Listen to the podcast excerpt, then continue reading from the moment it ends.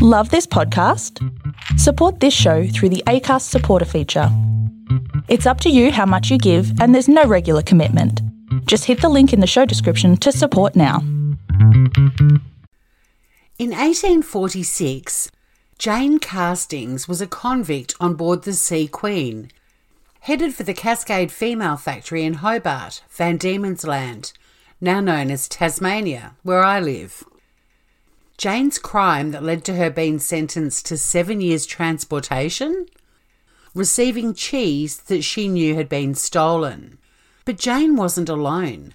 Another 40 convicts who were transported to penal colonies in Australia in the 1800s had also been convicted of stealing cheese.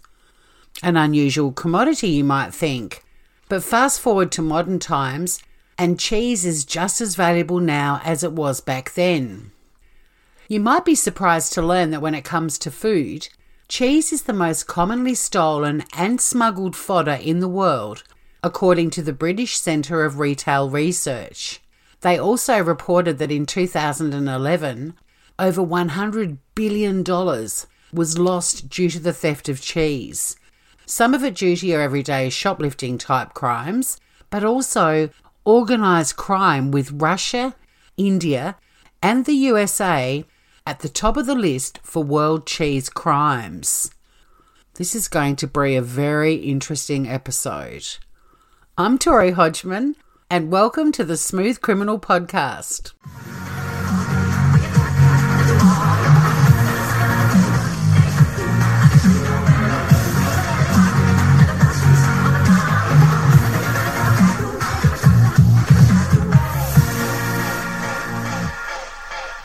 A huge thank you to Smooth Criminal groupie Carrie of South Carolina for suggesting this week's theme. We love Carrie. Cheese the best.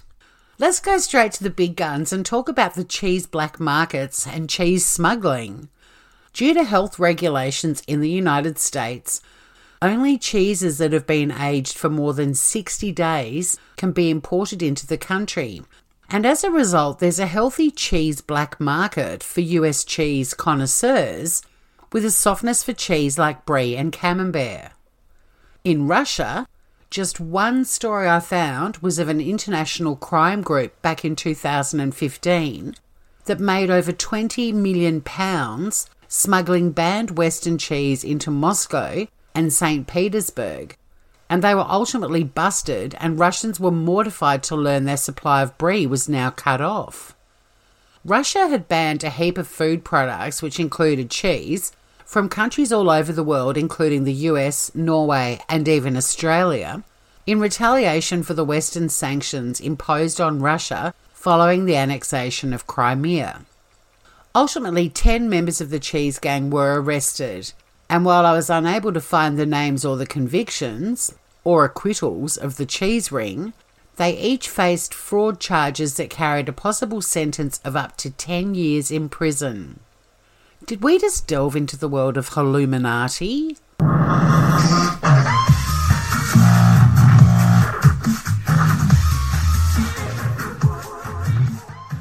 Let's move on to some cheesier stories.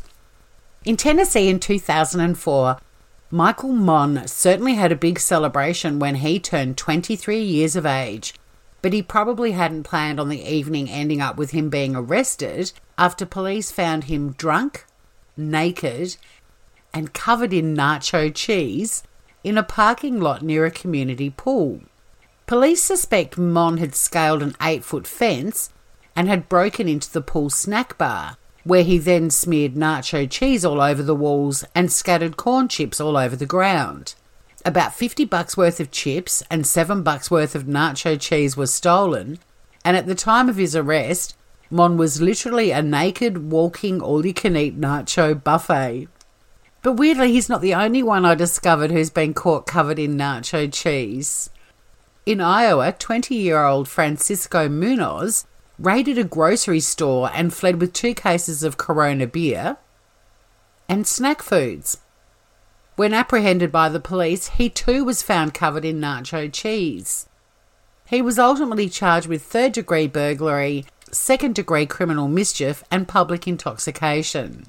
Now, those two are not your typical criminals, but they are indeed smooth, or at the very least, cheesy.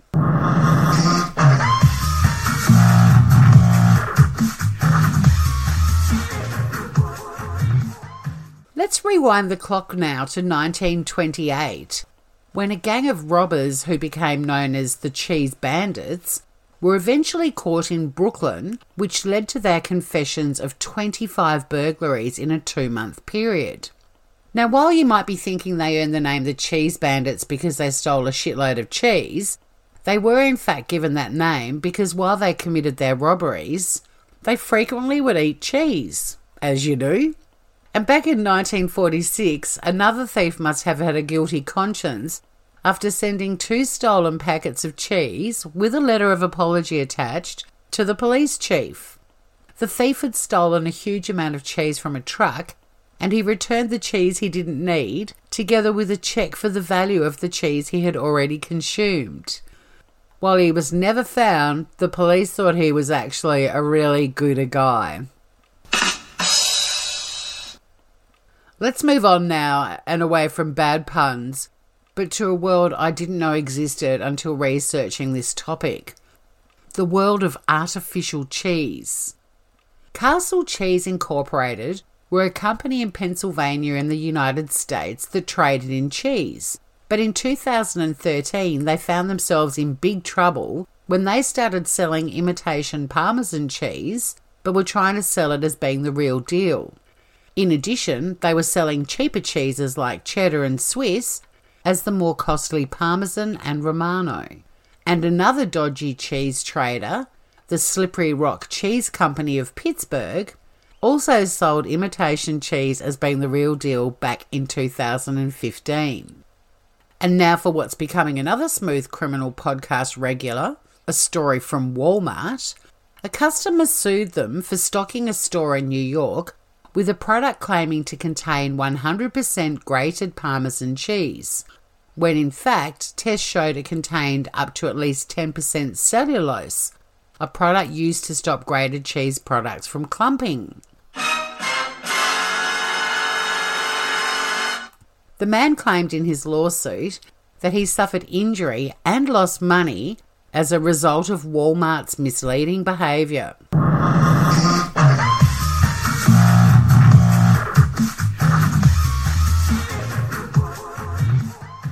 And if you thought the imitation cheese scene was dodgy, come down another rabbit hole with me and let's talk about cheese and porn. What happens when one of the most popular porn sites in the world, yep, you heard that right, porn sites, mentions cheese in one of their commercials?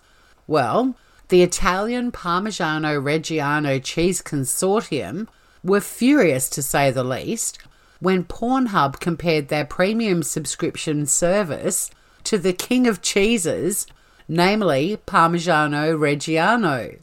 Now, Italy takes their cheese very seriously and have strict regulations regarding their cheese making, and the certified name Parmigiano-Reggiano can only be used to refer to cheese made in specific parts of Italy, including Bologna and Mantova.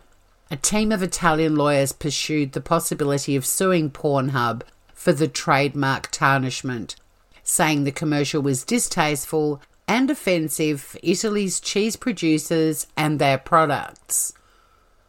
What if the porn was filmed in Bologna or Mantova? Would that be okay?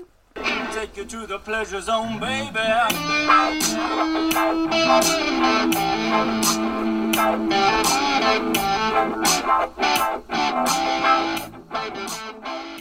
Okay, I think we better reverse out of that rabbit hole and go back to some good old garden variety cheese thefts. To Wisconsin, where some dude stole 20,000 pounds of cheese when he stole a fully loaded trailer truck. The cheese was worth more than $46,000 and the thief has never been caught.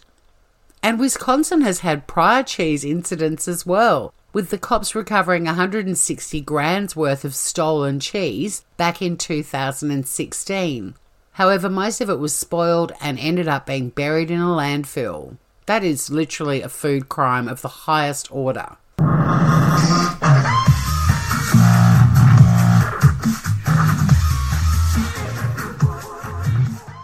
And what has become tradition on this podcast when we reach the end of an episode is we ask a few questions. Firstly, were there any stories from Florida in this episode? No, there weren't. There weren't really any love stories either, although we do have enough cheese crimes for another episode one day, which will include, it's not so much a love story, but the story of the man known as the Swiss cheese pervert. And as is tradition, we have a little doozy of a story to end with.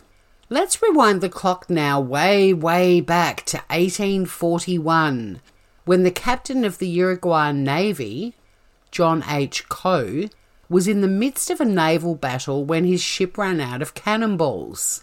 The genius captain chose not to retreat, but instead find other items to fire from their cannons, with his crew ultimately loading Edam cheese balls into their cannons. The cheese balls had not aged well and was so hard they were more like balls of concrete, and the captain and his crew were delighted to see how effective a weapon they were when they hit the mainmast of an enemy ship, sending shrapnel everywhere and tearing holes in the sails. One of the cheese balls also flew at high speed through one of the portholes, killing two sailors instantly, causing the enemy ship to retreat, truly defeated from some tasty, cheesy missiles. Thanks for listening to the latest episode of Smooth Criminal. You can listen to us on Google Podcasts, Apple Podcasts, Spotify, Castbox, the Smooth Criminal Podcast channel on YouTube, and even through our website at acast.com/smoothcriminal. Please rate and review and share with your friends and help the smallest podcast in the world grow. If you've got an idea for a theme for a future show, please join our Facebook group, Smooth Criminal Groupies. Pop a note in your review on your chosen podcast channel. Or if you're old-fashioned, why not flick us an email to smoothcriminalchannel@gmail.com. That's it for another week, Groovers. And remember, don't get hit by, don't get struck by a smooth criminal.